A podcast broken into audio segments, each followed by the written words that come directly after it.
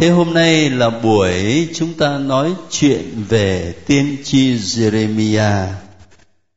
Buổi cuối cùng nói về Jeremiah.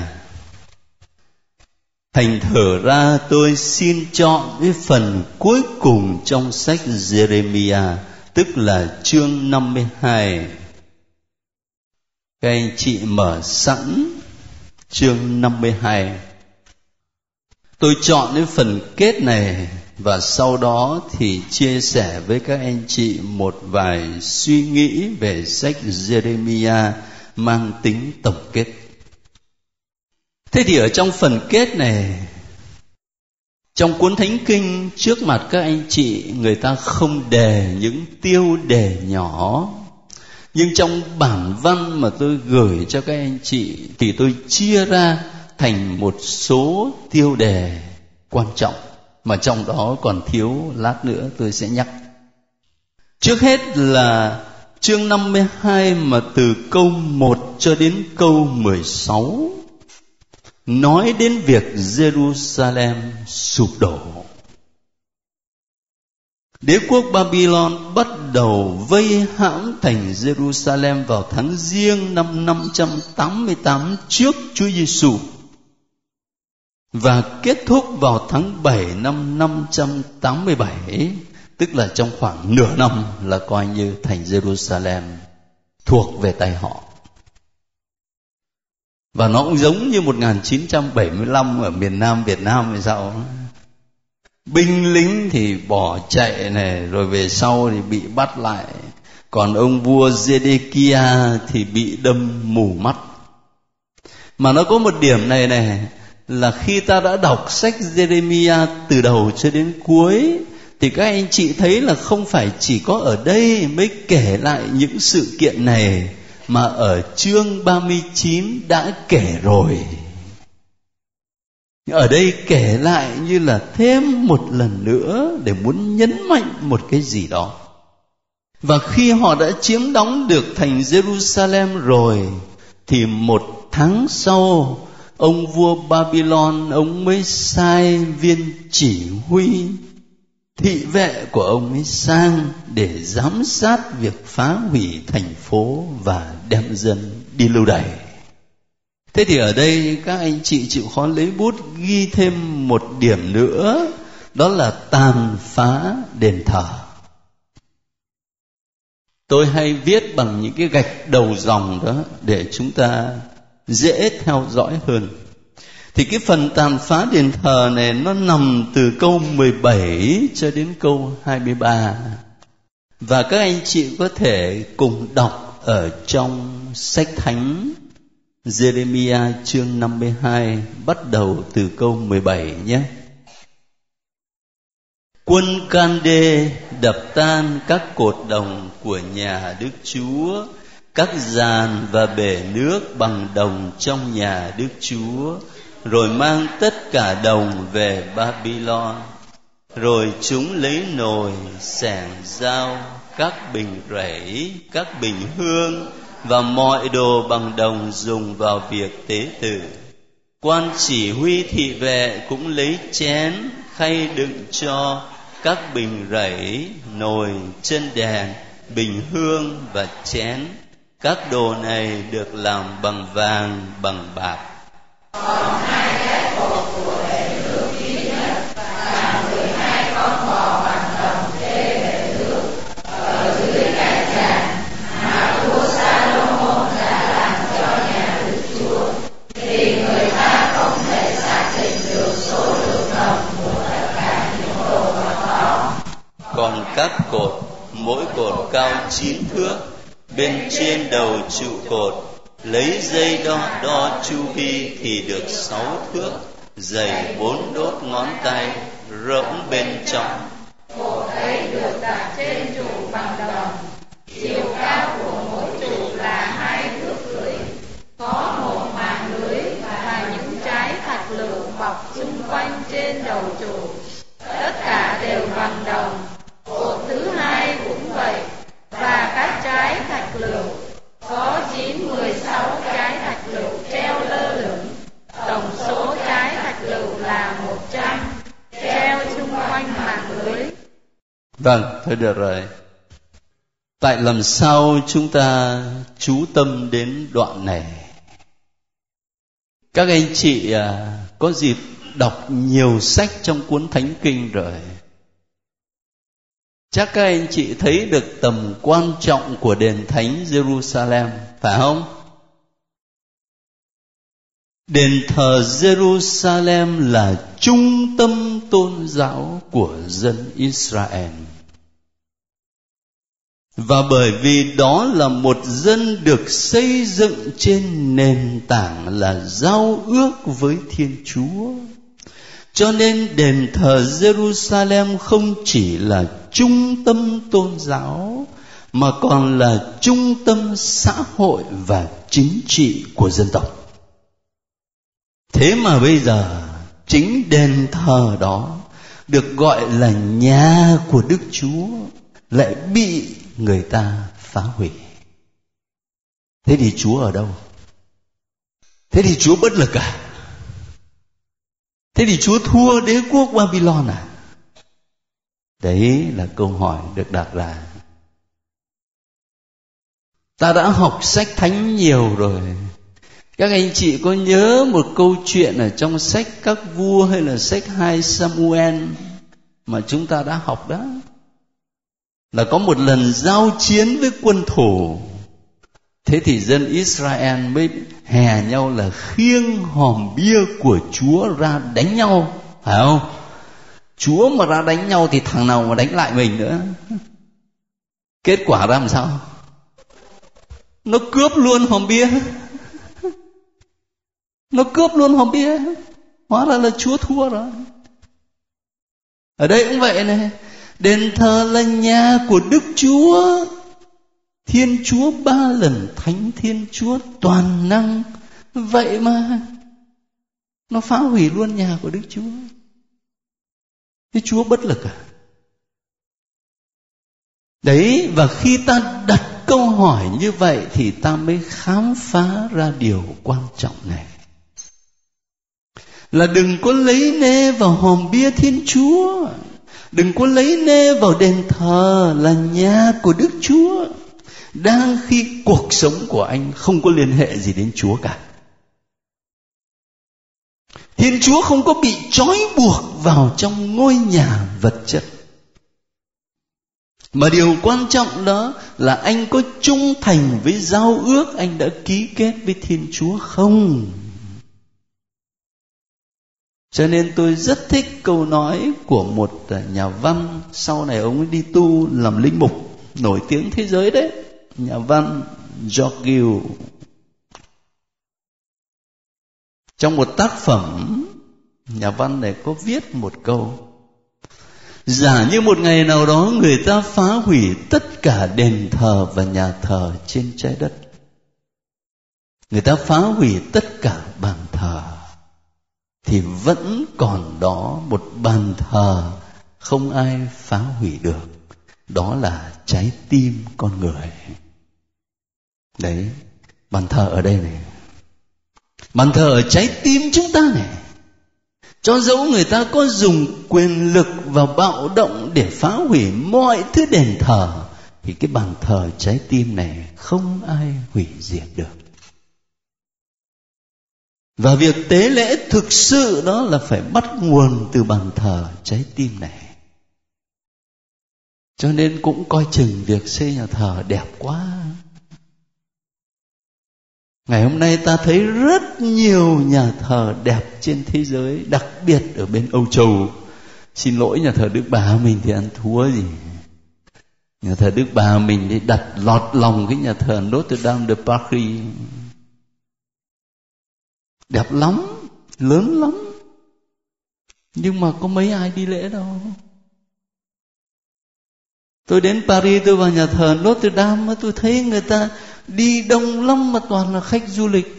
Vừa đi vừa nói chuyện, cười lung tung cả chỉ còn lại có mỗi một chỗ là phía đằng sau cung thánh ấy, thì người ta khoanh lại ở một gian nhà nguyện đặt mình thánh chúa ở đấy để ai đến cầu nguyện thì cầu nguyện. Rồi dâng thánh lễ hàng ngày cũng là dâng ở đấy. Và còn nhiều nhà thờ khác nữa. Bây giờ trở thành như là di tích vậy. Thành thử ra cái sự kiện này cái sự kiện chính đền thánh Jerusalem bị phá hủy.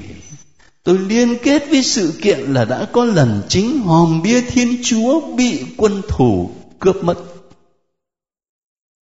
Để muốn gợi một suy tư là ta phải thờ phượng chúa từ trong tâm hồn của mình.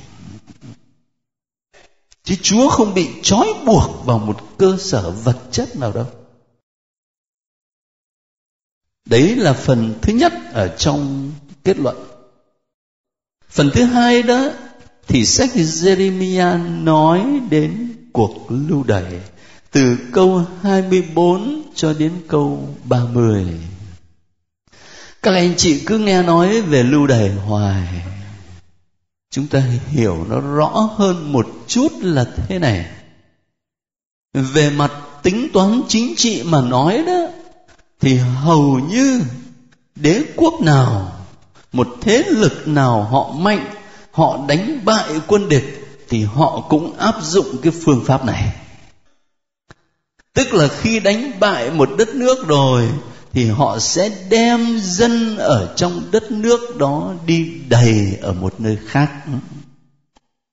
Ta phải hiểu là không phải đem cả cái dân đó mà đi đầy, cái chỗ nào mà chứa nhưng mà họ đem đi đầy những người nào có thế lực và có ảnh hưởng đối với dân chúng. Đấy. Mục đích là gì? Mục đích là để phòng ngừa những cuộc bạo loạn có thể xảy ra. Chỉ có những người mà có thế lực và có ảnh hưởng trên quần chúng đó, thì họ mới có thể khơi dậy cái sự chống đối, đúng không? Thế cho nên ngăn ngừa bằng cách là đưa những người đó lưu đày. Và thường đó là thành phần ưu tú của một dân tộc. Về mặt chính trị thì hầu như ở đâu mà ta cũng làm thế thôi. Nói thật nhé, bây giờ mình nhớ đến năm 1975 đó, thì sau đó học tập cải tạo thì nghĩa là làm sao? Phải tách mấy cái ông đấy ra. chứ để mà mấy ông ấy mà trà trộn với người ta là nguy lắm, đúng không? Đấy, phải tập trung vào một chỗ.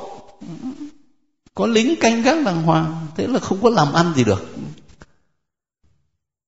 Một ví dụ rất là cụ thể trong kinh nghiệm của đất nước chúng ta, để ta hiểu cái chuyện lưu đày là chuyện bình thường.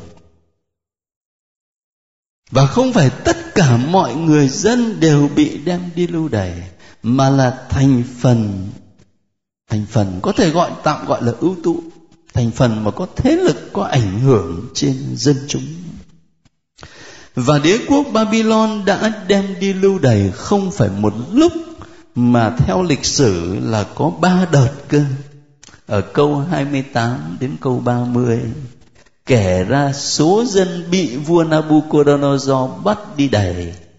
Rồi kể là vào năm thứ bảy này, vào năm thứ 18 này vào năm thứ 23 này. Mà ở trong bản văn tôi gửi cho các anh chị đó, thì đó là đã tính toán theo niên lịch hiện đại. Vào năm thứ bảy nghĩa là làm sao? Tức là vào năm 597 rồi 10 năm sau 587 và 5 năm sau 582 có ba đợt đem đi lưu đày như vậy. Thế thì đấy là ta nói về mặt chính trị là tính toán của người ta. Đem những thành phần có ảnh hưởng, có thế lực đi lưu đày để tránh nguy cơ bùng nổ những cuộc bạo loạn. Nhưng mà về mặt đức tin á, thì người ta lại nhìn nó khác. Lưu đày có nghĩa là đánh mất quê hương. Thế bây giờ cái quê hương đó hay gọi đơn giản là cái miền đất mà anh sống đó đối với dân Israel chúng ta học uh, thánh kinh rồi. Cái miền đất đó là ai ban cho họ? Chúa ban phải không? Đất chảy sữa và mật Chúa ban. Miền đất này phát sinh từ giao ước ký kết với Thiên Chúa. Chúa nói với Abraham là ta sẽ làm cho ngươi trở nên cha một dân tộc đông như sao trời và cát biển. Chúa nói với Abraham rằng, hãy đi đến miền đất mà ta chỉ cho ngươi. Rồi đến khi mà Môse giải thoát dân Chúa ra khỏi đất Ai Cập thì dẫn dân Chúa đi về miền đất mà Chúa hứa ban. Cái miền đất đó có đó là do giao ước mà người ta ký kết với Thiên Chúa. Thế bây giờ cái giao ước này người ta có giữ đâu? Không giữ giao ước thì hậu quả là là mất đất thôi. Vậy đấy. Hậu quả là mất đất, là mất quê hương, là lưu đày. Cái nhìn của đức tin là nhìn như vậy. Cái nhìn về mặt chính trị thì tôi nói lúc nãy đó là tính toán của bất cứ một ờ, đế quốc nào khi họ chinh phục một dân tộc đem đi lưu đày. Nhưng mà cái nhìn của đức tin thì khác. Cái nhìn của đức tin thì dân Do Thái thấy rằng đây là miền đất mà Chúa ban cho chúng tôi. Nhưng bởi vì chúng tôi không trung thành với giao ước của người, cho nên chúng tôi mất tất cả. Trở thành một dân tộc bị lưu đày, một dân tộc không có quê hương. Nếu mà phần kết trong sách Jeremiah chỉ ngưng ở đây thôi á, thì xem ra cái kết này không có hậu nhưng mà rất may Jeremiah không ngưng ở đây mà những câu cuối cùng từ 31 cho đến 34 thì Jeremiah kể về chuyện ông vua Jehoiakim được tha Ông vua này ông ấy lên ngôi nối nghiệp cha vào năm 598 Mới được có ba tháng nữa thì ông bị đẩy sang Babylon làm con tim. Đến năm 561 thì ông ta được uh, trở về. Thế thì nó có một ờ, sự kiện nhỏ này này là trong mắt nhìn của người Do Thái đó, thì ông vua Jehoiakim này được coi là ông vua chính thức chứ không phải là ông vua Zedekiah. Và chính vì thế, cái sự kiện mà ông ấy được ừ, giải thoát, được thoát khỏi cảnh lưu đày, sự kiện đó được coi như là một dấu chỉ hy vọng một dấu chỉ hy vọng và như vậy sách Jeremiah kết thúc không phải là bằng một tông buồn, mà là bằng một dấu chỉ hy vọng và lại còn kể ra cách đối xử đặc biệt mà ông vua Babylon ông dành cho ông vua Jehoiakim này. Ấy trong phần kết luận của sách ờ, Jeremiah có một vài nét mà tôi xin các anh chị quan tâm để mình hiểu cho nó rõ hơn và cũng thấy được cái ý hướng của tác giả khi viết cái phần kết này. Thế bây giờ, chúng ta dành ít phút để như là một tổng kết mình nhìn lại tiên tri Jeremiah trong bối cảnh lịch sử mà ngài đã sống cũng như là nhìn lại sứ mạng tiên tri của ngài và sự đóng góp của ngài trong lịch sử của dân chúa. Người ta so sánh Jeremiah với Môse với Chúa Giêsu người ta bảo rằng cả ba vị này đều sống vào những giai đoạn được coi là bước ngoặt của lịch sử dân chúa. Chúng ta đã học hết và đã biết cả rồi, cho nên rất là dễ mình thấy ngay thôi. Các anh chị nhớ lại coi Môse sống vào giai đoạn nào? Giai đoạn mà dân Israel đang ở đâu? Đúng rồi, nô lệ, phải không? Nô lệ bên đất ai cập. Cái tình trạng nô lệ này đã bắt đầu từ trước rồi. Nhưng mà đến thời của mô xê đó là tình trạng nô lệ này chấm dứt để bước sang một giai đoạn mới. Là giai đoạn gì? Là giai đoạn hành trình sa mạc. Để đi về miền đất hứa mà sở dĩ có hành trình sa mạc này là bởi vì có cái cuộc giải thoát Thiên Chúa giải thoát dân Israel ra khỏi cảnh nô lệ Ai Cập. Nhưng mà Thiên Chúa lại hành động qua những con người cụ thể và ở đây con người cụ thể đó là Môse là Môse. Thế bây giờ, ta nói đến Chúa Giêsu. Chúa Giêsu cũng sống ở một giai đoạn, còn hơn Môse nữa, là một bước ngoặt của lịch sử cứu độ. Chúng ta vẫn nói là thời cựu ước và chuyển sang tân ước. Chẳng hạn như là Thánh Gioan tẩy giả đó thì Ngài thuộc đâu? Ngài vẫn thuộc cựu ước đấy chứ. Phải không? Chúa Giêsu nói cái câu là trong số những người mà do người nữ sinh ra đó thì không ai cao trọng hơn là do ăn tẩy giả. Nhưng mà người nhỏ nhất trong nước trời cũng cao trọng hơn ông. Có nhớ câu đấy không? Đó, cho nên là do ăn tẩy giả vẫn ở trong cái giai đoạn là cựu ước. Thế thì Chúa Giêsu ở vào một thời điểm mà từ cựu ước chuyển sang tân ước và hành động mà chuyển từ cựu ước sang tân ước này thì nhân vật chính là là Chúa Giêsu thôi. Ở đây là Môse, đây là Chúa Giêsu.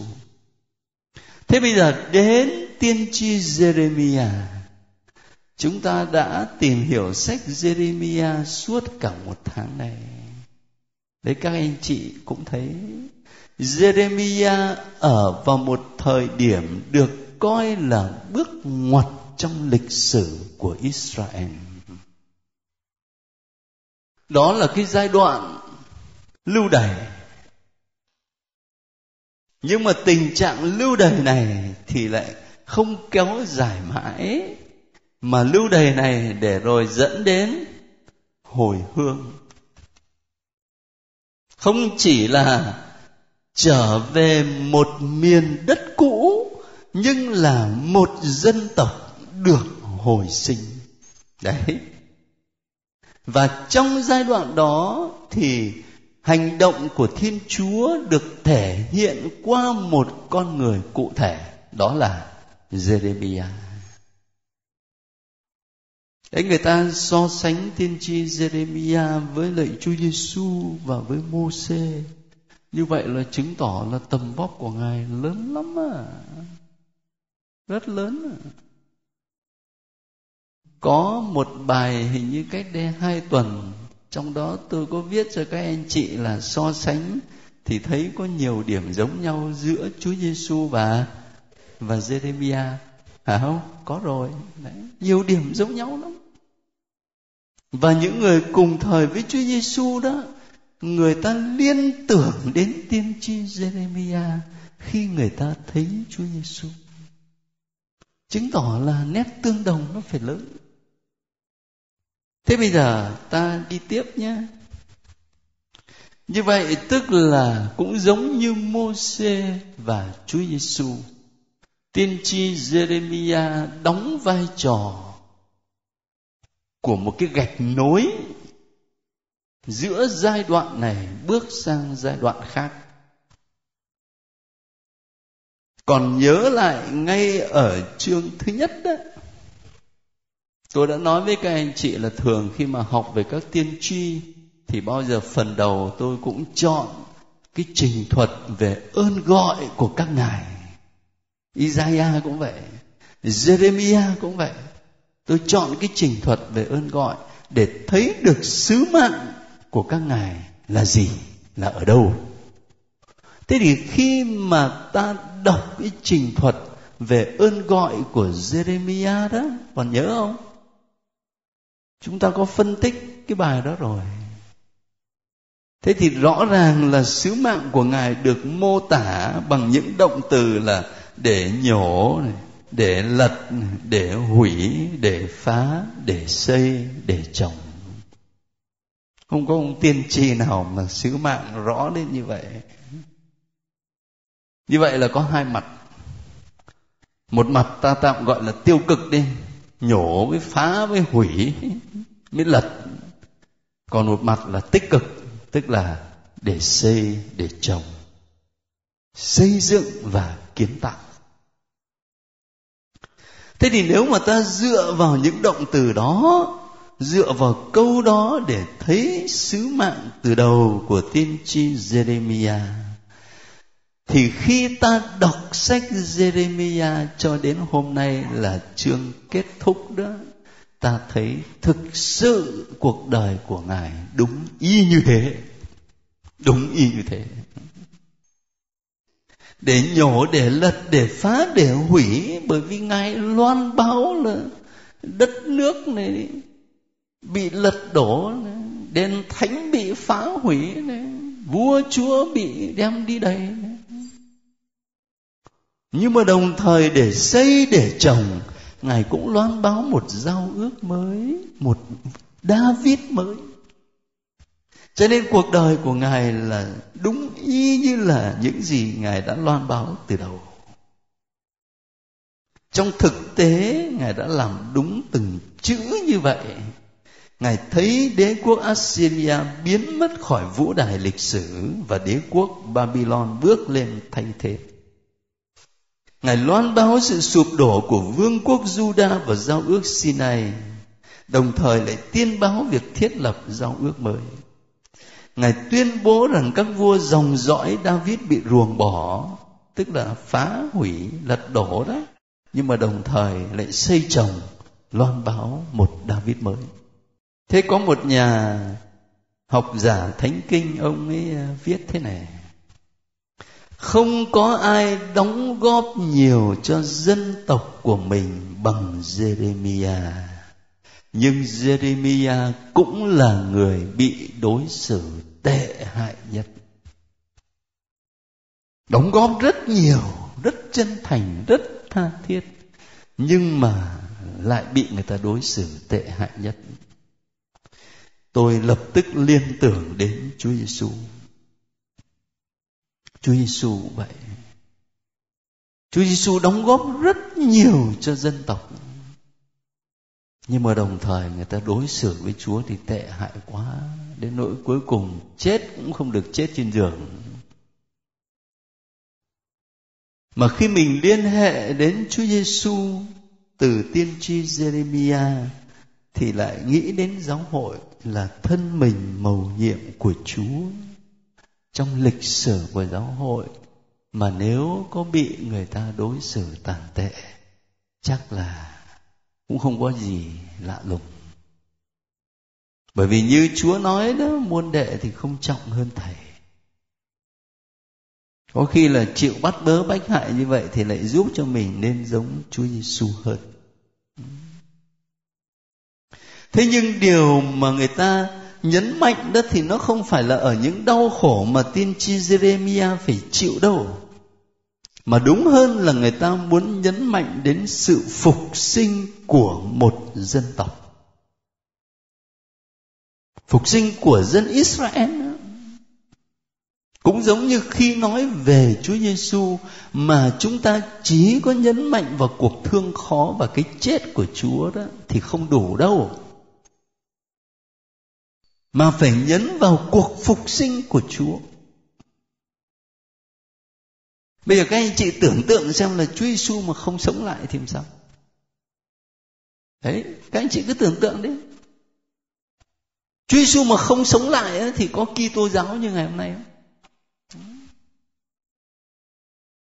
Phải có sự phục sinh thì tất cả mới được biến đổi.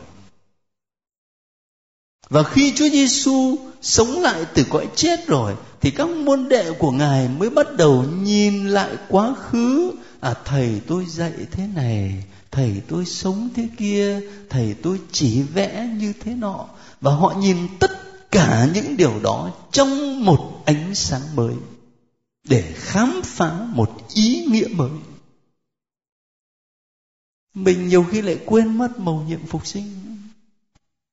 Hình như lễ phục sinh không to bằng lễ giáng sinh. Hình như lễ phục sinh lại không long trọng cho bằng thứ sáu tuần thánh hay là có lẽ cuộc đời chúng ta đau khổ nhiều quá, cho nên mình thấy thứ sáu tuần thánh nó gần với mình hơn.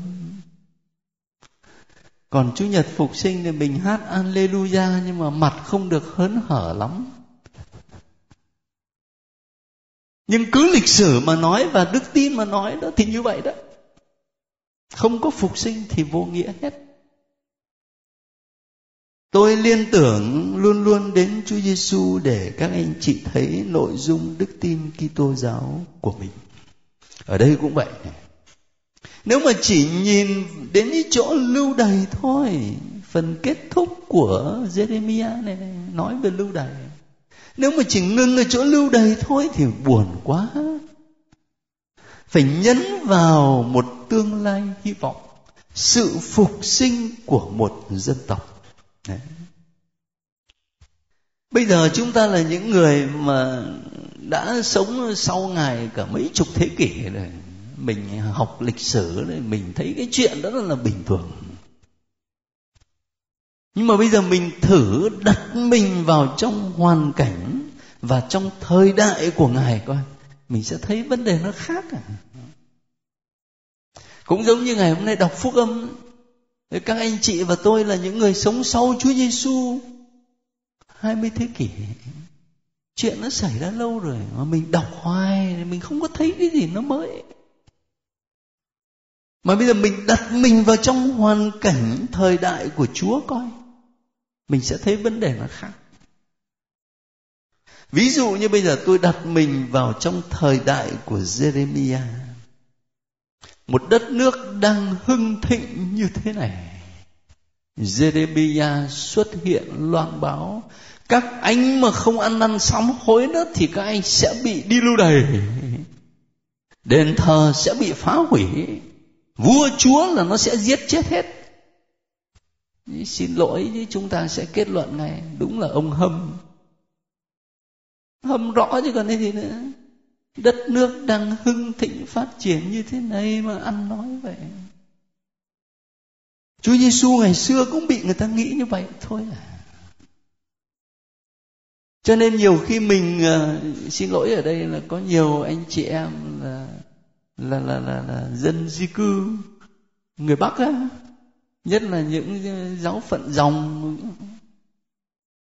Ngày xưa chúng ta đến tuần thánh đó mình tổ chức đóng đinh tháng sát rồi mình ngắm đứng phải không? Bây giờ vẫn còn đấy chứ.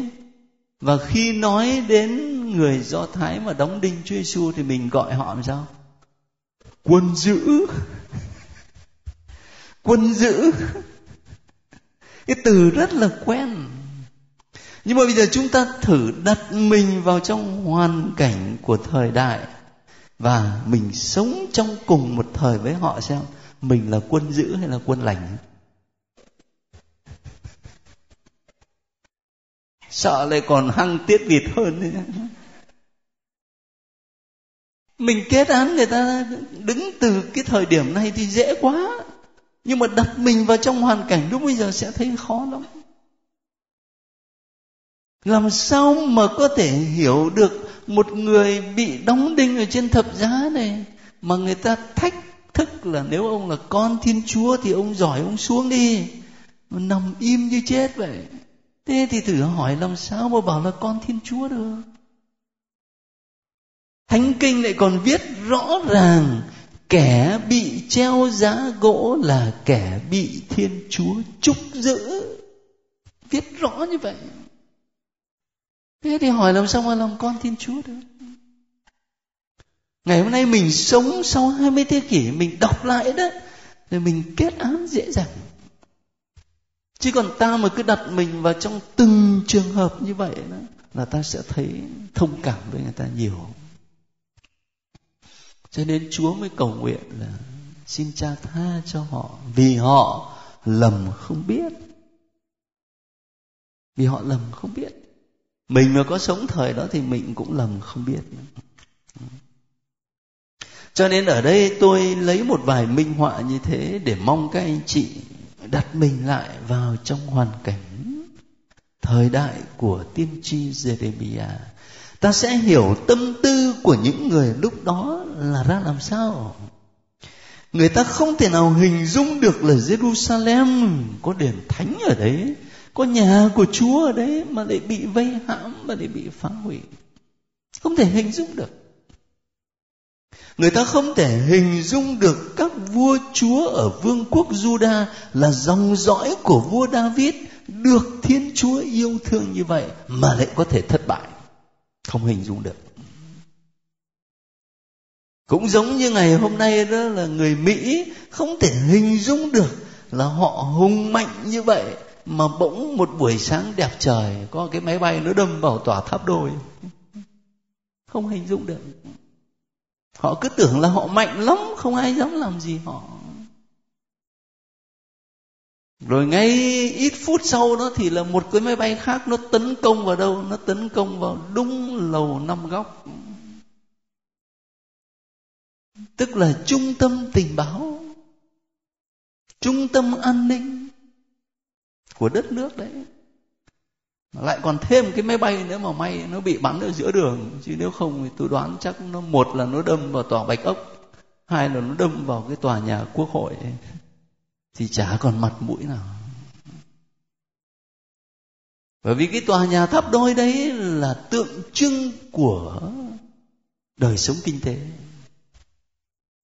Cái ngũ giác đài là tượng trưng của an ninh và tòa bạch ốc nó là tượng trưng của chính trị. Mà nó đánh một lúc cả ba chỗ mà sụp thì còn mặt mũi là không tưởng tượng được. Và tôi cũng hồ nghi chắc nhiều người ở đây không có tưởng tượng được 1975 chứ nếu không thì có khi phải sang Mỹ mà giảng thì mới nghe. Thực sự là chúng ta không tưởng tượng được chính vì thế mà những lời loan báo của tiên tri Jeremiah nó gây sốc cho người ta. Nó làm cho người ta khó chịu vô cùng. Và vì thế mà ngài bị người ta chống đối, người ta chế giễu, người ta khinh khi. Nhưng tại làm sao họ lại quan niệm như vậy? Họ quan niệm như thế là bởi vì lúc nãy tôi phân tích về đền thánh jerusalem. Họ nghĩ rằng thiên chúa đã bị trói chặt vào cái đền thờ jerusalem. Đây là nhà của chúa. Chúa ở đây này. Mà chúa đã ở đấy thì thằng nào mà rớ tới được? Thấy không? Chúa ở đấy thì thằng nào mà rớ tới được? Rồi chúa đã bị trói chặt vào cái dòng dõi vua chúa của david mà chúa đã gắn chặt vào đấy thì làm sao mà các vua thất bại được? Đấy là một quan điểm tôn giáo. Nhưng đối với Jeremiah thì quan điểm tôn giáo đó là sai lầm. Sai lầm. Ngài nhắc cho người ta nhớ rằng Chúa có thể hủy diệt Jerusalem và ruông bỏ hàng vua Chúa thuộc dòng dõi David. Và điều quan trọng là tiên tri Jeremiah nhấn mạnh với họ đó là việc đền thánh Jerusalem bị phá hủy không phải là do sức mạnh của đế quốc Babylon, mà là công việc của Chúa. Một cái này thì khó lắm. Tôi có ý nói là chúng ta khó chấp nhận điều đó lắm. Khó chấp nhận điều đó. Làm sao mà lại có thể chấp nhận được là đền thánh bị phá hủy là do thánh ý Thiên Chúa? Khó chấp nhận lắm. Nhưng mà Jeremiah muốn người ta ý thức điều đó. Thiên chúa không có bị lệ thuộc vào những tính toán của con người. Và ngày hôm nay vẫn còn là một lời cảnh giác đối với chúng ta đấy các anh chị. Vẫn là một lời cảnh giác với mình. Những biến cố lịch sử hoặc là những biến cố xảy ra ở trên thế giới mà nó có những tác động không hay đối với giáo hội. Mình khó mà nghĩ được rằng chúa có mặt ở đó. Tôi lấy một ví dụ. À, khi còn sống ở bên kia nó rộ lên cái phong trào mà các linh mục liên tiếp bị tấn công về chuyện lạm dụng tình dục trẻ em. À trời ơi, ngày nào nó cũng đưa lên tivi chuyện này, chuyện kia. Đến nỗi mà xin lỗi ra ngoài đường, nhiều cha cảm thấy mặc cái áo mà có cổ côn thế này này là cả một nỗi tủi nhục. Nó sử dụng tất cả những phương tiện truyền thông để nó gieo vào đầu người ta một cái ý tưởng là linh mục là xấu xa lắm, linh mục là bê bối lắm rồi bao nhiêu địa phận đó là bị thưa kiện đến nỗi mà phá sản. Địa phận Boston đóng cửa một lúc sáu bảy chục cái nhà thờ. Bán cả tòa giám mục. Thế thì thử hỏi là trong những biến cố như vậy đó, mình có thể tin được rằng lạy chúa chúa làm cái chuyện này không? Mình mình có thể tin được rằng chính chúa làm cái chuyện này không? Hay là mình lập tức mình nói rằng mấy cái thằng ma quỷ đấy, nó ghét giáo hội, nó tấn công giáo hội? Ở thì có thể là người ta ghét giáo hội, người ta tấn công giáo hội, nhưng mà có chúa hiện diện ở đó không? Hay là có khi chính chúa dùng họ để làm khí cụ của ngài mà thanh tẩy giáo hội? Hả? Tôi lấy một cái ví dụ ở trong thời đại hiện tại để các anh chị đặt mình vào hoàn cảnh lúc bấy giờ, sẽ thấy nó khó như thế nào. Và lúc đó ta mới thấm thía những câu nói, ví dụ người ta nói, vô thần có giá trị thanh lọc đức tin. Mình khó chấp nhận cái chuyện đó. Nhưng mà thực sự là như vậy. Nhiều khi chủ nghĩa vô thần phê bình, tấn công, bài xích đức tin Kitô giáo. Nhưng lại là dịp để cho mình ý thức lại, mình suy nghĩ lại, mình thanh lọc đức tin của mình cho tinh ròng hơn. Chứ không chỉ bám vào những cái lệ thuộc, những cái phụ thuộc ở bên ngoài. Đấy mục đích của tôi là, là muốn cùng với các anh chị quay trở lại thời của tiên tri Jeremiah. Người ta khó mà mà chấp nhận cái quan điểm của Jeremiah. Thế cho nên ờ, có nhớ ở chương ờ, hình như 24 thì phải có cái phần mà tiên tri Jeremiah đối đầu với ông tiên tri Hanania có nhớ không? Đấy. Một bên thì là tiên tri thật, còn một bên là tiên tri giả. Nhưng mà tiên tri giả nói thì nghe bùi tai lắm, cho nên ai ta cũng thương, ai ta cũng quý, đón nhận. Nhưng mà cái ông tiên tri thật thì ông ấy nói nó sốc quá, cho nên khó chấp nhận thế rồi thì theo dòng lịch sử nó làm sao khi ngày của đức chúa đến tức là khi mà jerusalem bị tàn phá, khi vua chúa bị đem đi lưu đày, thì lúc đấy người ta mới nhớ lại lời của jeremiah lúc đấy người ta mới nhớ lại. Hóa ra là ông ấy nói đúng thật.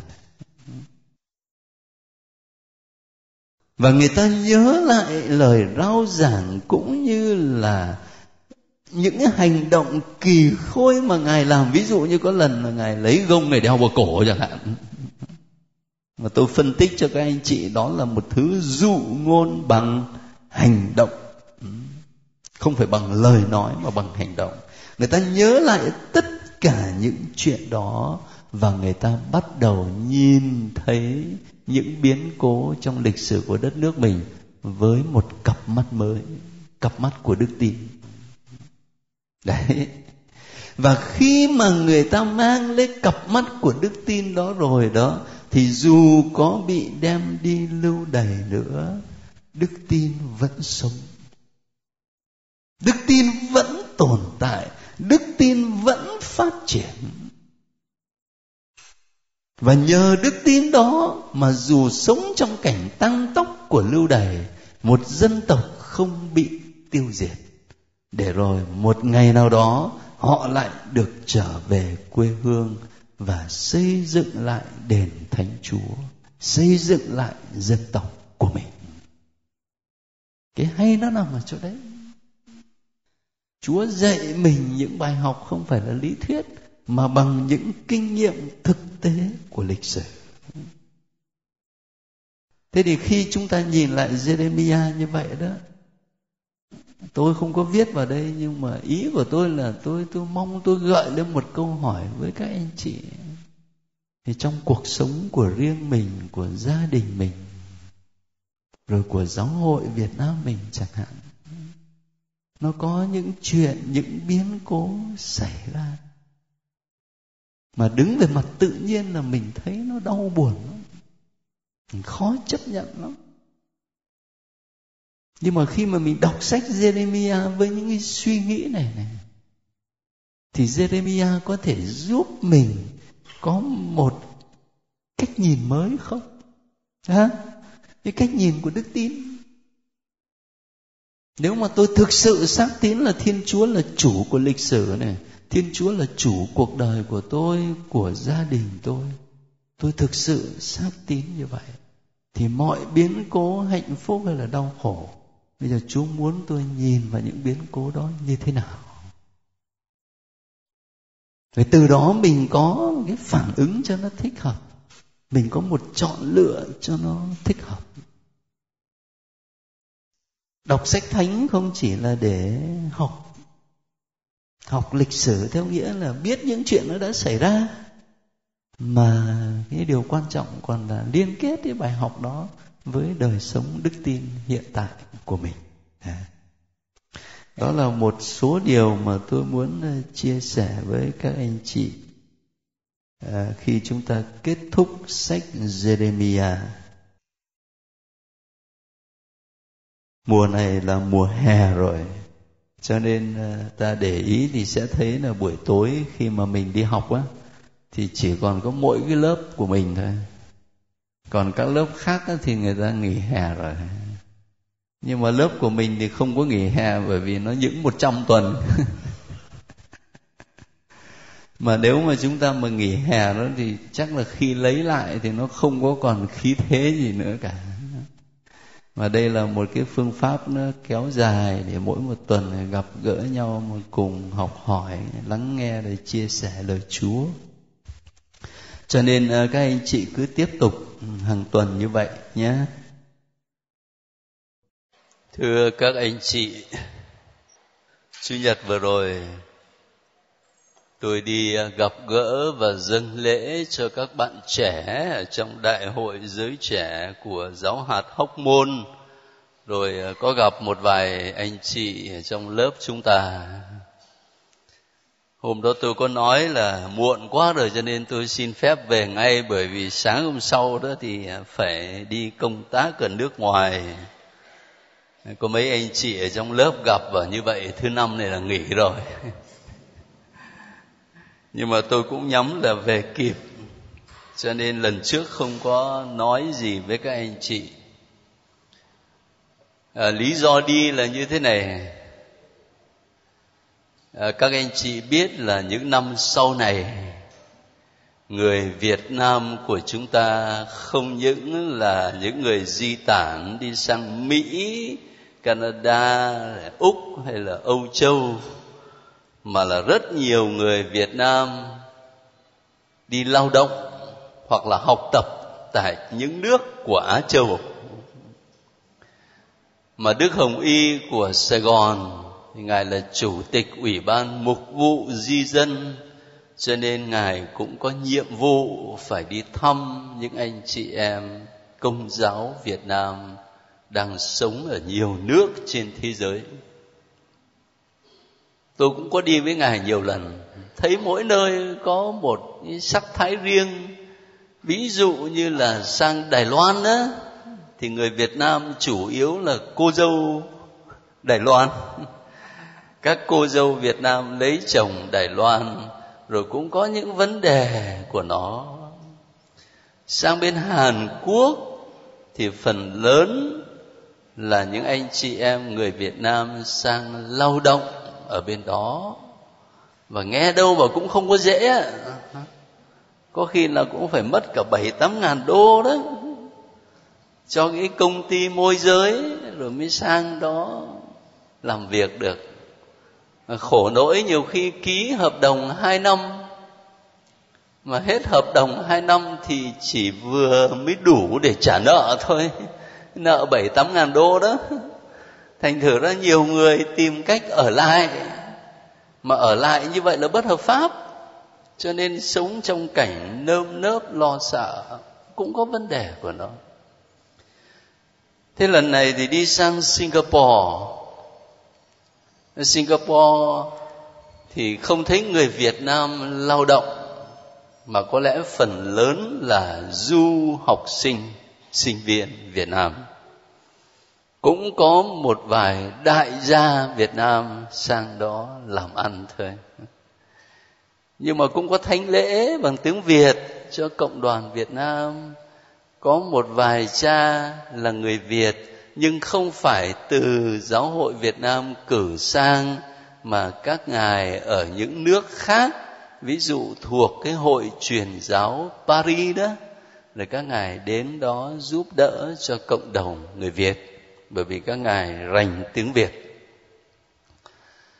Thế thì sang đó thì chúng tôi đến thăm đức tổng giám mục của singapore, một đất nước có khoảng 4 triệu hay là hơn 4 triệu dân, và dân số công giáo khoảng chừng 300 ngàn.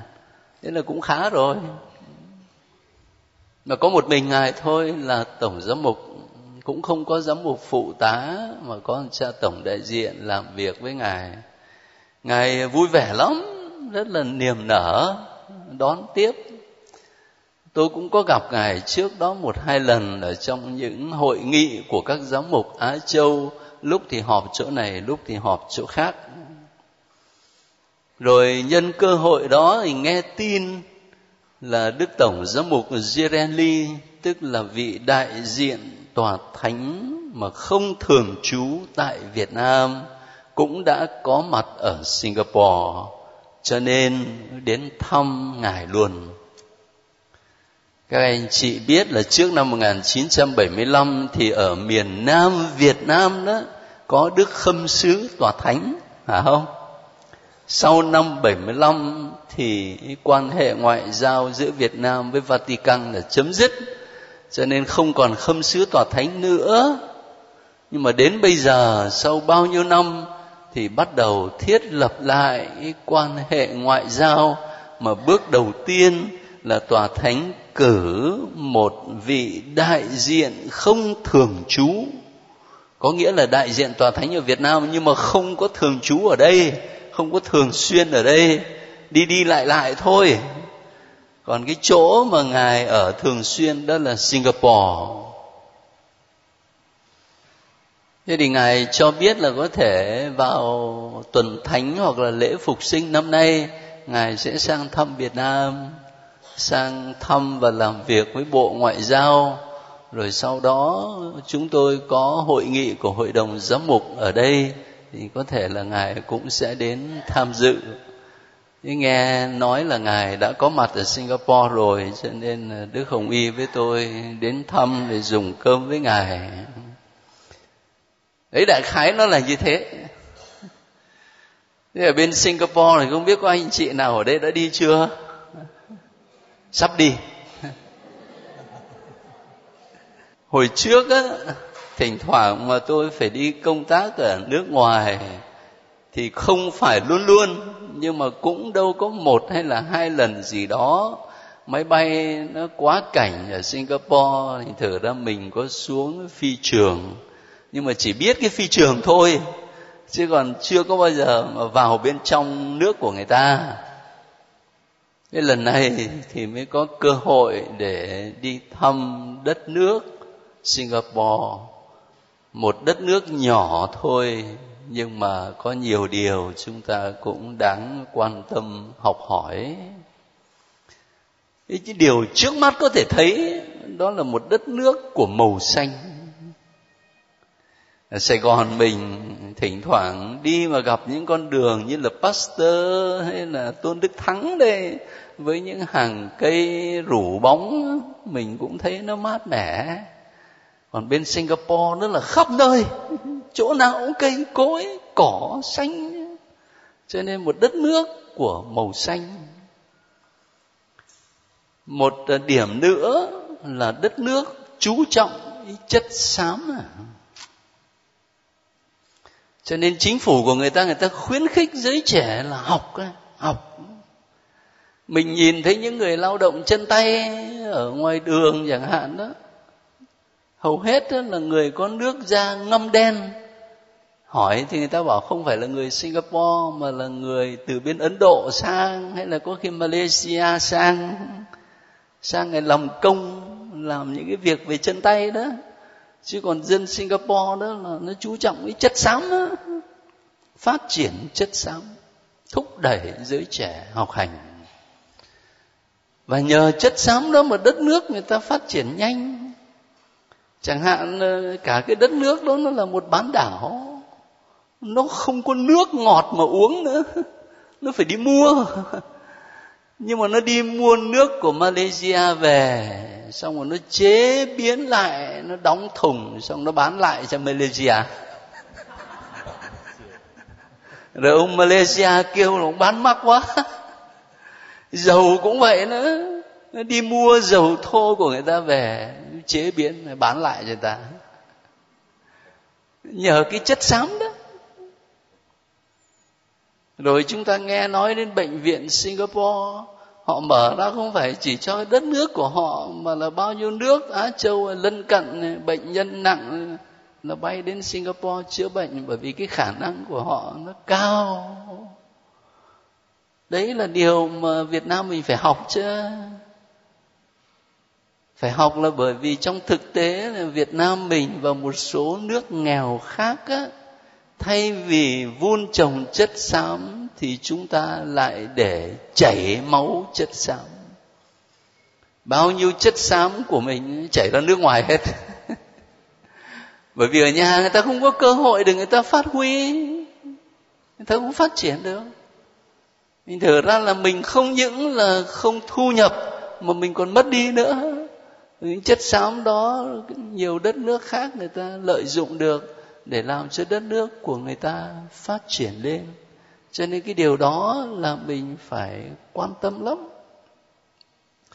Rồi một khía cạnh nữa khi tôi nghe đức tổng giám mục ở đó kể chuyện đó thì mình thấy là một đất nước hài hòa hài hòa giữa các sắc tộc. Bởi vì dân Singapore đó là 75% hay là 80% là gốc Trung Quốc, gốc Tàu. Rồi 20% thì là gốc Malaysia. Rồi có thêm một số sắc dân khác nữa, nhưng mà họ sống hài hòa với nhau. Rồi thì hài hòa tôn giáo nữa. Ngày lễ Giáng sinh với Phục sinh là nghỉ, cả nước nghỉ lễ nhá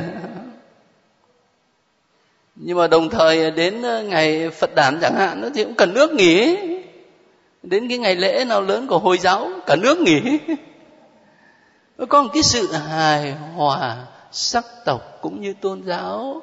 Đó là điều mà chúng ta cũng phải quan tâm.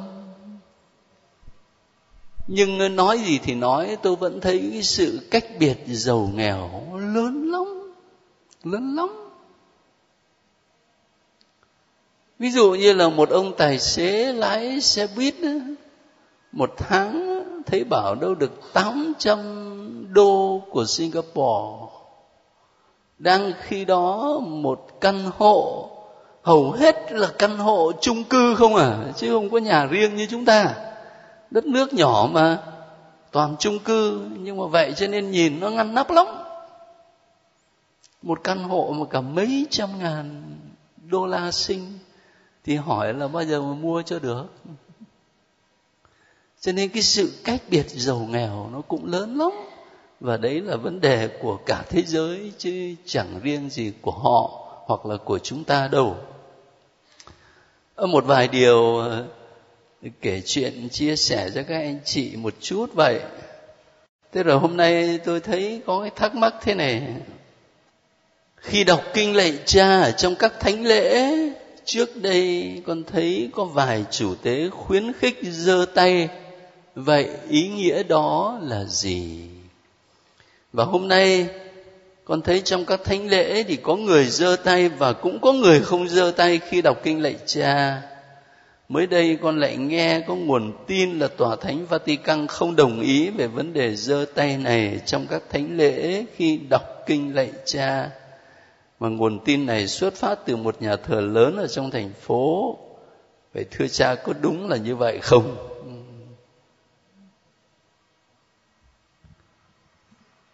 Ở trong ờ, thánh kinh cựu ước chúng ta học rồi, sách xuất hành nhá nhớ mà lúc mà dân Israel đánh nhau ai lên trên núi? Moses lên trên núi. Và ông làm cái gì? Ông giơ tay, ông cầu nguyện. Và đến cái mức làm sao? Ông mỏi quá. Phải kiếm người đỡ hai cái tay cho nên ờ, cái cử chỉ giơ tay đó là cái cử chỉ cầu nguyện. Ý nghĩa chính là như thế.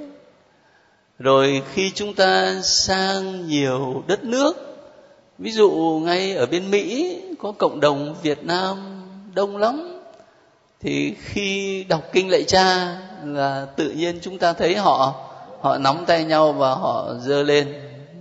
Cả nhà thờ vậy, nó như là một thói quen vậy còn ở việt nam chúng ta thì không có áp dụng cái điều này. Chúng ta vẫn ờ, bình thường thôi. Cho nên có lẽ khi trong một nhà thờ người thì giơ tay người không giơ tay thì tự nhiên thấy nó ờ, khác biệt rồi có thể gây dị nghị chuyện này chuyện kia. À, riêng bản thân tôi thì không có thường xuyên nhưng mà đôi lúc thôi. Và trong từng hoàn cảnh. Ví dụ gặp gỡ các bạn trẻ làm lễ với các bạn trẻ chẳng hạn đó. Trong một dịp tĩnh tâm nào đó khi cùng nhau đọc kinh lạy cha thì cũng mời các bạn nắm tay nhau và dơ lên. Mục đích á, là mình muốn để cho tất cả mọi người ý thức rằng tất cả chúng ta là anh chị em với nhau trong một gia đình vì có chung một người cha ở trên trời cho nên liên kết với nhau trong tình yêu thương, tình huynh đệ, ý thức. Khi mình hướng lên chúa thì đồng thời mình cũng phải liên kết với nhau. Ý nghĩa đơn sơ thế thôi. Có thể là vì ờ, ờ, có người thì giơ tay, có người không giơ tay, cho nên tự nhiên là nó sinh ra nhiều ý nghĩ thế này thế khác. Tôi thì tôi thấy đơn giản là như vậy thế hôm nay mời các anh chị à, cùng suy niệm một chút về tiên tri Jeremiah trong ngày cuối cùng học về sách của tiên tri Jeremiah. Chính vì là ngày cuối cùng và lại trong khung cảnh của mùa chay, cho nên tôi đề nghị hôm nay chúng ta dựa vào sách tiên tri Jeremiah để không dám nói là một cái nhìn tổng kết, nhưng như một cái nhìn mang chất suy niệm về cuộc sống của ngài. Và dĩ nhiên liên quan đến đời sống đức tin của chúng ta. Trước hết thì không phải là Jeremiah mà tôi muốn mời các anh chị mở tin mừng theo thánh Matthew. Tin mừng theo thánh Matthew ở chương 16 chương 16 từ câu 13 cho đến câu 20 ông Phêrô tuyên xưng Đức Giêsu là con Thiên Chúa.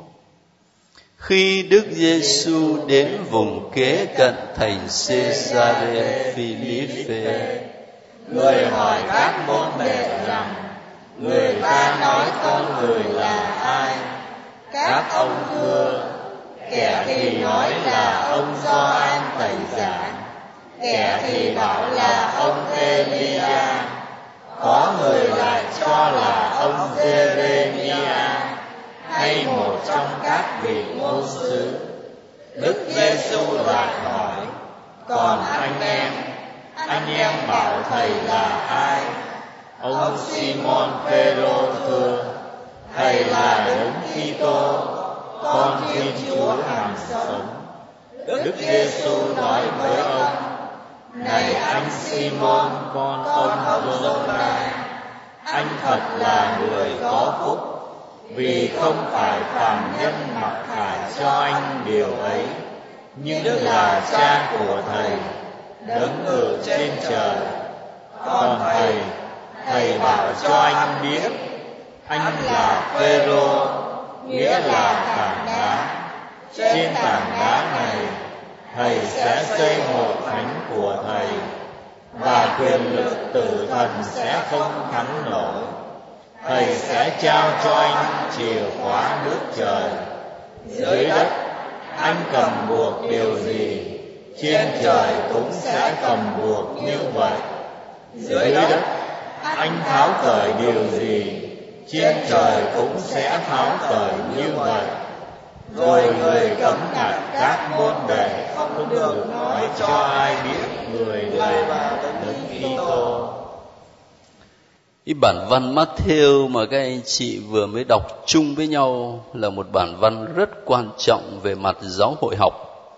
Nhưng mà khi nào học đến tin mừng Matthew thì có lẽ chúng ta mới có thời giờ dừng lại để phân tích nó kỹ hơn.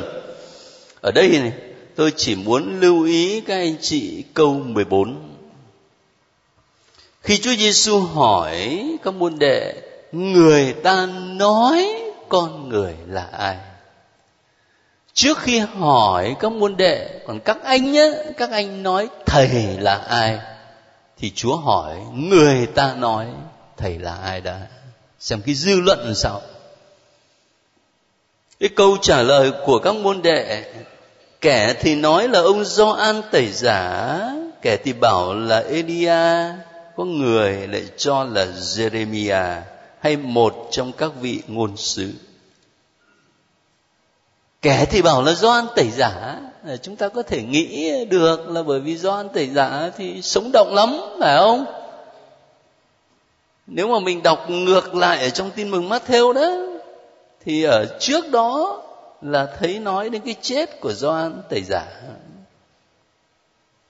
Rồi nói đến Elia thì cũng là một vị tiên tri nổi tiếng ở trong cựu ước. Nhưng có một cái điều lạ là sao người ta lại nghĩ rằng đây là Jeremiah nhắc đến Jeremiah. Từ đó chúng ta có thể đặt cái câu hỏi là, tại làm sao trong dư luận của quần chúng do thái lúc bấy giờ, người ta nhìn thấy Chúa Giêsu mà người ta lại liên tưởng đến Jeremiah? Tại sao vậy? Chắc là giữa hai vị phải có nhiều nét tương đồng chứ. Cho nên người ta mới dễ liên tưởng. Những nét tương đồng đó ở đâu? Tôi để ý một vài điểm nhỏ thôi. Thứ nhất đó là cái phương pháp giảng dạy. Bây giờ tiện tin mừng mắt theo các anh chị mở ngược lại chương 13 coi. Chương 13 cả cái chương 13 này này được đặt tên là gì? Bài giảng bằng dụ ngôn. Cho nên ai học kinh thánh đó nhất là tân ước, thì nói đến Matthew chương 13 là lập tức phải biết đó là chương nói về nước trời bằng các dụ ngôn. Chúng ta thấy một loạt dụ ngôn này, người gieo giống này rồi cỏ lùng này hạt cải này men trong bột này rồi chiếc lưới này rồi kho báu và ngọc quý, một loạt. Ông thấy mắt theo á, ông ấy có cái nét đặc biệt thế này, nó mang tính tổng hợp. Tức là những gì mà về dụ ngôn, nước trời cũng tập trung vào chỗ rồi cái bài giảng ở trên núi chẳng hạn đó, rất là nổi tiếng. Ngài tập trung vào một chỗ, nhiều đoạn văn ở nhiều thời điểm khác nhau của Chúa Giêsu nhưng mà ngài tập trung vào chỗ đó. Khi nhìn vào tin mừng Matthew chương 13 này, ta thấy cái phương pháp giảng dạy của Chúa Giêsu bằng dụ ngôn. Chúa kể chuyện không à cái chuyện đó có thể nó là cái chuyện có thật ở trong cuộc sống. Cái chuyện đó có thể là chuyện mà chúa sáng tạo ra. Nhưng mà nó là một câu chuyện đầy hình ảnh rất là sống động. Mà chúa dùng cái câu chuyện đó để trình bày những thực tại thật là cao siêu, ví dụ như là nước trời. Cách giảng dạy của Chúa Giêsu như vậy nó vừa bình dân, người ta nghe, người ta hiểu được. Người ta nghe, người ta thấy nó hấp dẫn, mà đồng thời nó lại sâu sắc nhá. Bằng chứng là từ thời Chúa Giêsu cho đến bây giờ, hai ngàn năm rồi, biết bao nhiêu sách vở viết về các dụ ngôn mà vẫn chưa khám phá ra hết. Đấy là điều mà các anh chị và tôi phải học ấy nhất là phía chúng tôi, các linh mục, giám mục được học thần học, dễ có khuynh hướng nói toàn là những từ ngữ cao siêu trừu tượng. Đâu đâu. Nó không có cái gì nó cụ thể, nên người ta cảm thấy nó khó hiểu. Hình như có lần tôi có kể cho các anh chị nghe câu chuyện đấy, mới lần nào đây này, cũng về dụ ngôn. đấy ông cha mới ra trường mà soạn bài giảng thiệt là kỹ đó. Trích dẫn là bao nhiêu, thánh với bao nhiêu nhà thần học đó. Rồi cứ nghĩ trong bụng chắc là bài giảng này người ta nghe là người ta khoái tài lắm. Ai dè đâu hỏi cái bà bái bảo, cha, giảng cha còn không nhớ, cha cứ cúi cha đọc không, sao con nhớ nổi? Thế nếu mà mình thấy Chúa Giêsu áp dụng cái phương pháp giảng dạy bằng dụ ngôn thế này, bây giờ các anh chị nhớ lại dùm tôi coi. Đọc sách tiên tri Jeremia hết rồi đây này. Có thấy là Jeremia cũng giảng bằng dụ ngôn không? Rõ ràng. Chính cuộc đời của Ngài là một câu chuyện rồi ngài dùng những hành động mang tính biểu tượng để công bố lời chúa. Tôi không nhắc lại đây làm gì, bởi vì chúng ta đã học rồi. Tôi nhắc là chỉ có ý nhắc cái sự tương tự giữa Chúa Giêsu và tiên tri Jeremiah trong phương pháp giảng dạy, sử dụng những dụ ngôn. Thành thử ra các anh chị và tôi, đặc biệt là lúc nào mà mình phải dạy giáo lý cho giới trẻ hay là cho thiếu nhi chẳng hạn đó chúng ta phải quan tâm với điều này.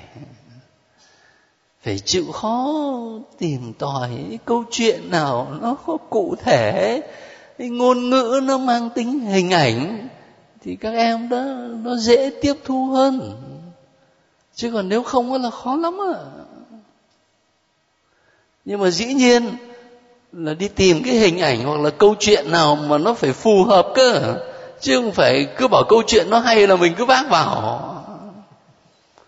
Diễn tả đức chúa trời ba ngôi mà có giáo lý viên diễn tả là thì, thì chúa ba ngôi thì cũng giống như cái nhà của mình đấy có phòng khách có phòng ngủ mấy phòng ăn nữa. Ba phòng. Được không? Ông diễn tả như thế thì mộc mạc quá. Ít ra thì cũng phải chịu khó tìm tòi.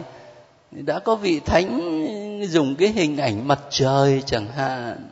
Mặt trời thì hình tròn, mặt trời thì màu đỏ, mặt trời thì nóng. Ánh sáng mà. Nhưng mà cả cái ánh sáng và cả sức nóng và cả hình thể chỉ là một quyện vào nhau chỉ là một. Ít là cái hình ảnh đó thì có thể chấp nhận được.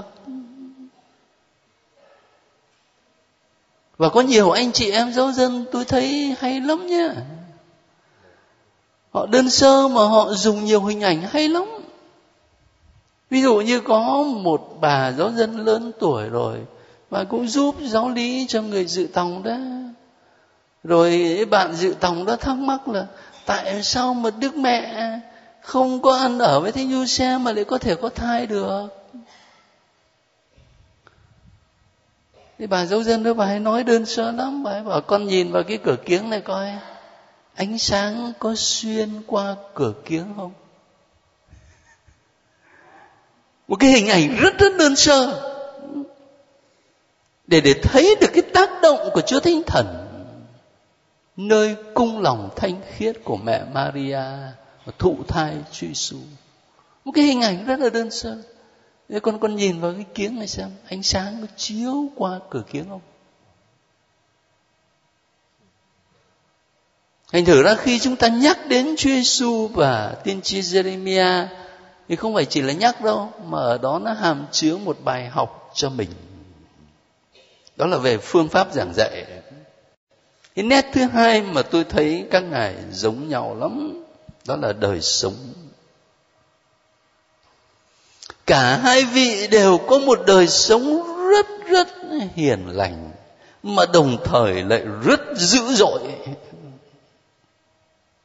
Như một sự tương phản. Bây giờ chúng ta bắt đầu từ Chúa Giêsu mà coi này. Các anh chị đang ờ, mở sách tin mừng Matthew thì thôi tiện lấy luôn chương 5 chương 5 là bắt đầu bài giảng trên núi đó. Rất quen với chúng ta thôi, nhưng mà đôi khi tôi muốn chỉ ra xem mà nằm ở đâu. Chứ còn chúng ta cứ thuộc lòng nói thôi, nhưng mà mình không biết nằm ở đâu. Bây giờ chương 5 từ câu 1 cho đến hết câu 12 đó là tám mối phúc thật. Thế bây giờ câu thứ tư đó, viết làm sao? Phúc thay ai hiền lành, vì họ sẽ được đất hứa làm gia nghiệp hiền lành. Và khi Chúa Giêsu công bố tám mối phúc này lúc nào mà học đến Matthew ấy, chúng ta có dịp để phân tích, để suy nghĩ với nhau mình phải thấy đằng sau tất cả những mối phúc này là chính Chúa Giêsu. Có một nhà chú giải nói thế này nè. Bây giờ các anh chị tưởng tượng xem có một linh mục nào vào trong một khu xóm lao động mà la lối lên. Anh chị em ơi, anh chị em có phúc lắm vì anh chị em nghèo khổ. Anh chị em ơi, anh chị em có phúc lắm vì thế này thế nọ. Xem người ta phản ứng sao?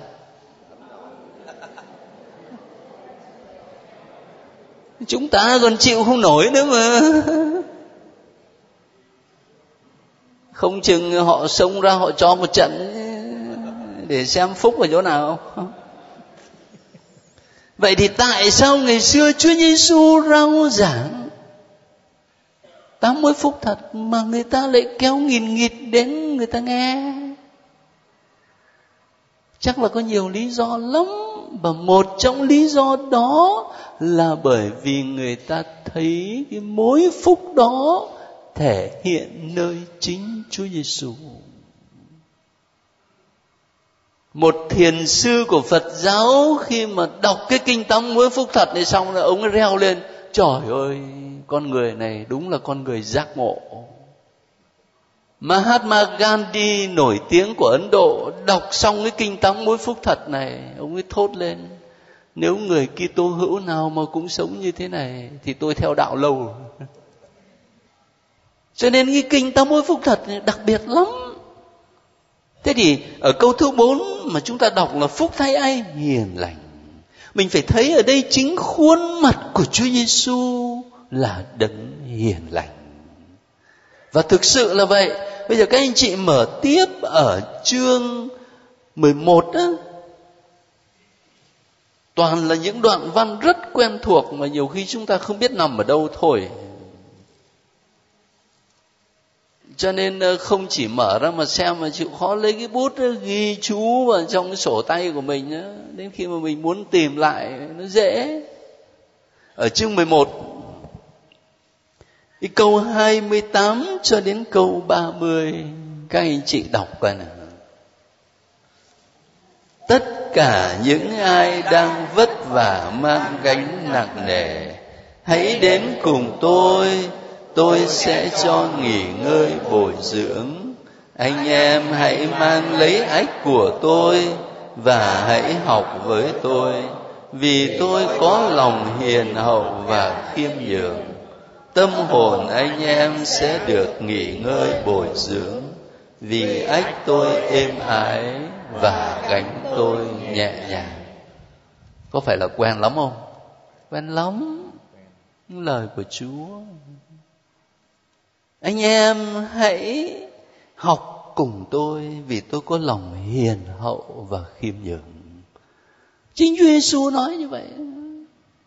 Cho nên ngài là con người hiền lành. Nhưng mà đồng thời khi ta đọc tin mừng thì ta thấy Chúa hiền không có phải theo cái nghĩa mà mình bảo là ui trời, cái ông này ông hiền lắm như bụt vậy ai chửi ông cũng thế, ai đánh ông cũng thế. Chúa Giêsu không có hiền kiểu đó đâu nhá. Một đằng là ngài rất hiền lành và một đằng mình đọc tin mừng, mình thấy ngài dữ dội lắm. Ngay ở trong mắt theo đó, cứ mở chương 23 mà coi. Mắt theo chương 23 ở câu 13 trở đi dài lắm nhưng mà tôi có ý chỉ cho các anh chị thôi. Đức Giêsu khiển trách các kinh sư và người pha ri siêu khốn cho các người hỡi các kinh sư và người pha ri siêu giả hình. Rồi đến câu 15 cũng vậy, khốn cho các người hỡi các kinh sư và người pha ri siêu giả hình. Câu 16 khốn cho các ngươi những kẻ dẫn đường mù quáng. Đến câu 23 khốn cho các người hỡi các kinh sư và người pha ri siêu giả hình. Rồi đến câu 25 câu 27 câu 29 cũng vậy. Ở đây như thể là đối lại tám mối phúc thật. Thì đây là tám mối xấu thật. Thử hỏi bây giờ có ông giám mục linh mục nào giảng mà bảo là khốn cho các người tôi cứ hay đặt câu hỏi như vậy để mình hình dung nó là Chúa Giêsu dữ dội lắm mà. Khốn cho các người, khốn cho các người. Rồi nếu mà chúng ta đọc tin mừng Gioan đó, thì mình sẽ thấy là ngài xông vào trong đền thánh Jerusalem. Ngài lấy roi, ngài đuổi con buôn ra khỏi đền thờ. Hiền lành ở chỗ nào?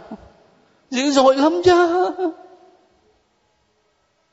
Rồi có một lần ai đó đến nói với ngài về Herode đó, thì ngài trả lời là, hãy về nói với con cáo già đó rằng,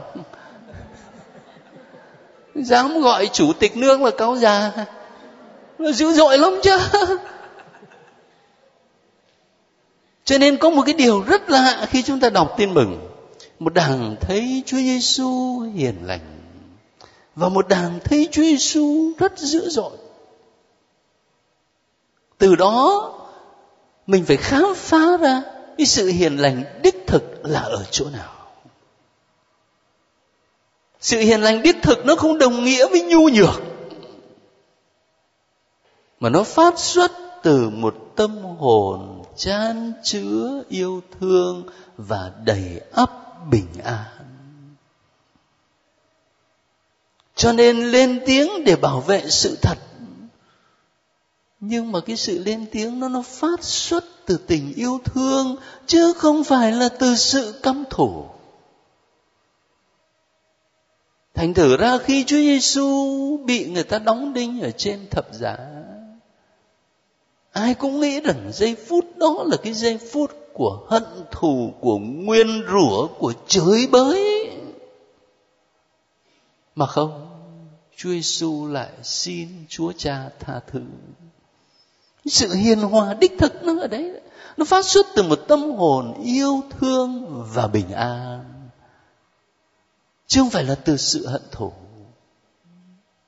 Thế thì khi khám phá nơi Chúa Giêsu một cái sự hài hòa giữa hiền lành và dữ dội chúng ta nhớ lại những gì mình đã học về tiên tri Jeremiah xem có đúng như vậy không? Chẳng hạn như tôi nhắc các anh chị thôi, tôi không dám bắt các anh chị mở sách nhiều quá, kêu mỏi tay chết à. Thí dụ, ở chương một của Jeremiah chẳng hạn, nói về ơn gọi đó. Thế thì sách Jeremiah kể là Chúa phán với Jeremiah, trước khi cho ngươi thành hình trong dạ mẹ, ta đã biết người trước khi ngươi lọt lòng mẹ, ta đã thánh hóa ngươi, ta đặt ngươi làm ngôn sứ cho chư dân.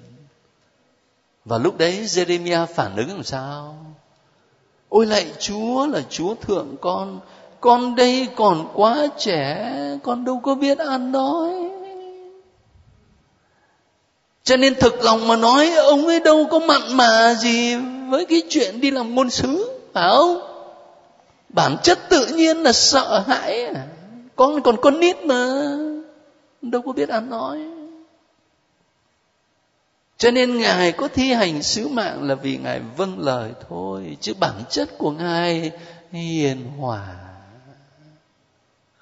Một con người hiền hòa như vậy mà ở câu 10 chương 1 đó thì Chúa lại trao cho cái sứ mạng là ta đặt ngươi đứng đầu các dân các nước để nhổ để lật để hủy để phá.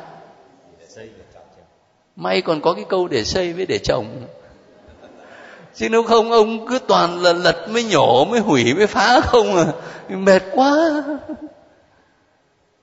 Một con người bản chất hiền hòa sợ hãi trước sứ mạng mà Chúa lại giao cho cái sứ mạng dữ dội như vậy để nhổ, để lật, để hủy, để phá.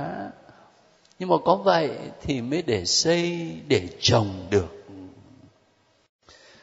Và thực sự là chúng ta thấy tiên tri Jeremiah cũng dữ dội lắm.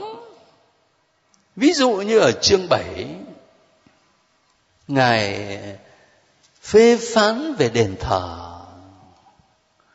các anh chị phải hình dung như thế này thì mới hiểu được bây giờ chúng ta là người công giáo mình nhiều nhà thờ quá nội ở sài gòn này mình có tới hai trăm cái nhà thờ.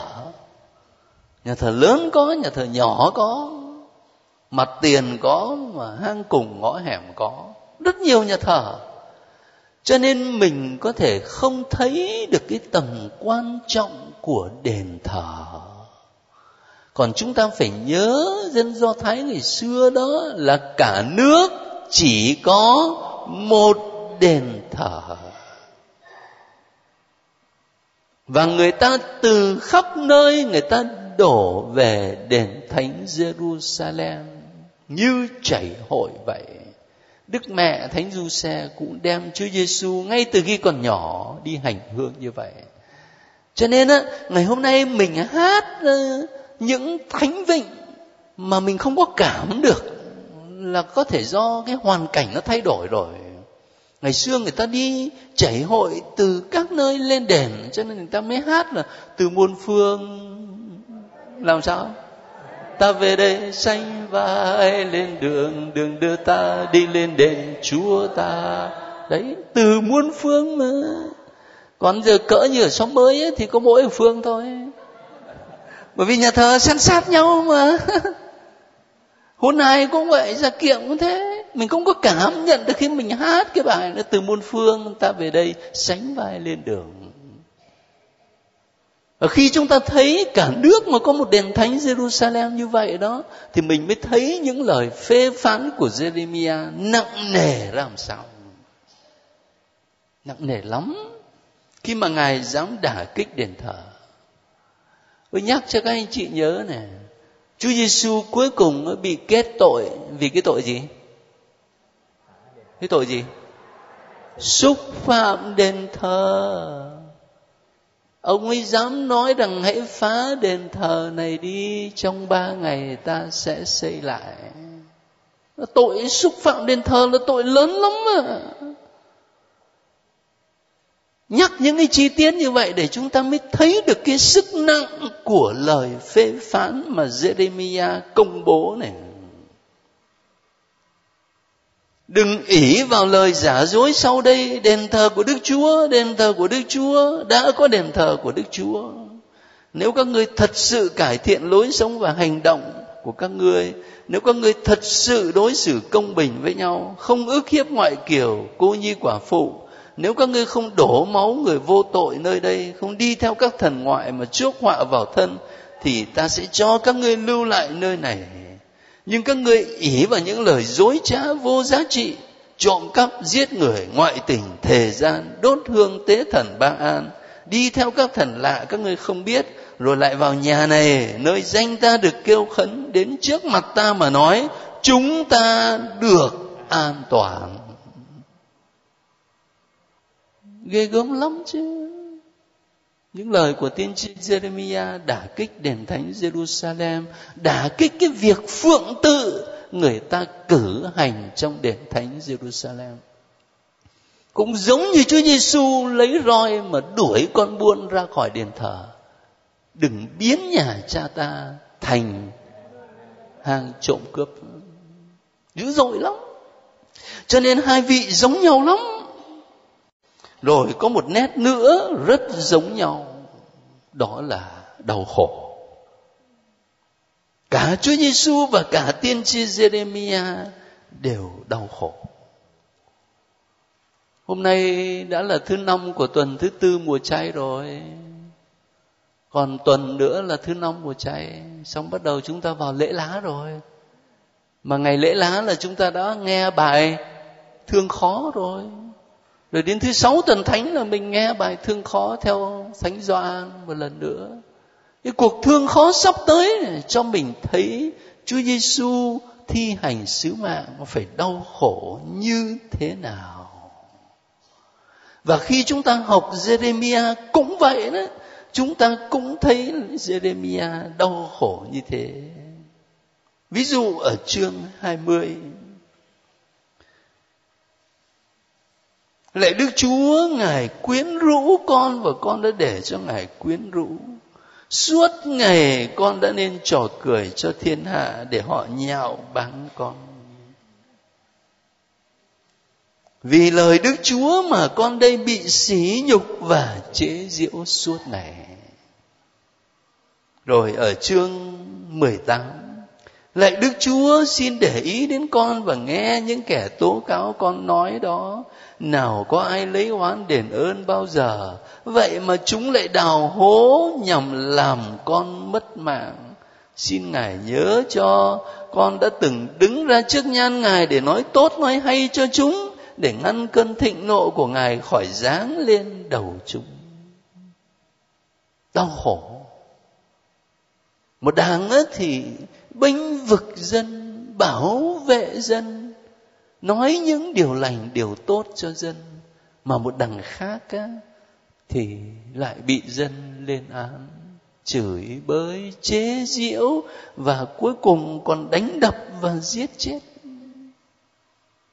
Cho nên hôm nào đọc học sách tiên tri tôi có nhắc cho các anh chị cái bài thánh thi mà chúng ta hát khi suy tôn thánh giá đó.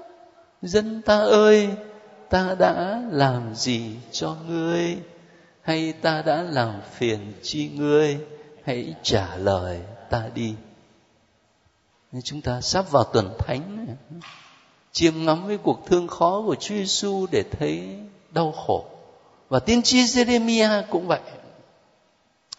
Ê, thưa các anh chị tôi biết các anh chị chịu khó đọc sách uh, Jeremiah cho đến cuối cùng. Nay tôi không có ý phân tích riêng một đoạn nào mà tôi muốn đặt mình trong khung cảnh mùa chay tập trung vào Chúa Giêsu đồng thời liên tưởng đến tiên tri Jeremiah để chúng ta thấy là hai vị giống nhau như thế nào. Và khi thấy hai vị giống nhau mình có thể nói cái điều này đó là thân phận của các tiên tri. Đó là thân phận của tất cả những ai muốn sống theo lời chúa và muốn loan báo lời chúa. Phải chấp nhận cái điều đấy thôi. Thành thở ra, chỉ xin chúa cho chúng ta được một điều này. Khi mình bước đi theo chúa, khi mình cố gắng để sống theo lời chúa mà thay vì bình an rồi thịnh vượng rồi giàu có, mình lại gặp toàn những chuyện thử thách gian nan. Rồi mình phải hy sinh cái này, phải từ bỏ cái khác để trung thành với chúa. Thì xin chúa cho chúng ta đừng vì thế mà chán nản. Nhưng mà nhớ lại những khuôn mặt vĩ đại như Chúa Giêsu và tiên tri Jeremiah để mình cũng dám trung tín với lời Chúa như các ngài đã trung tín. Bởi vì tin rằng đó là con đường của ơn cứu độ, con đường của sự sống và sự bình an thực sự. Thế tuần tới đó, chúng ta có mặt lúc sáu rưỡi như mọi khi. Mà thay vì chia sẻ theo nhóm thì các anh chị ờ, có thể vào ngay trong hội trường này. Nếu có giờ thì chúng ta ôn với nhau một vài bài hát, rồi sau đó 7 giờ chúng ta cùng nhau tĩnh tâm, ngủ chay, ha. Cho nên tuần tới thì hỏi phải đọc sách của tiên tri nào. Rồi sau đó thì chúng ta sẽ sang một sách khác. Xin cảm ơn.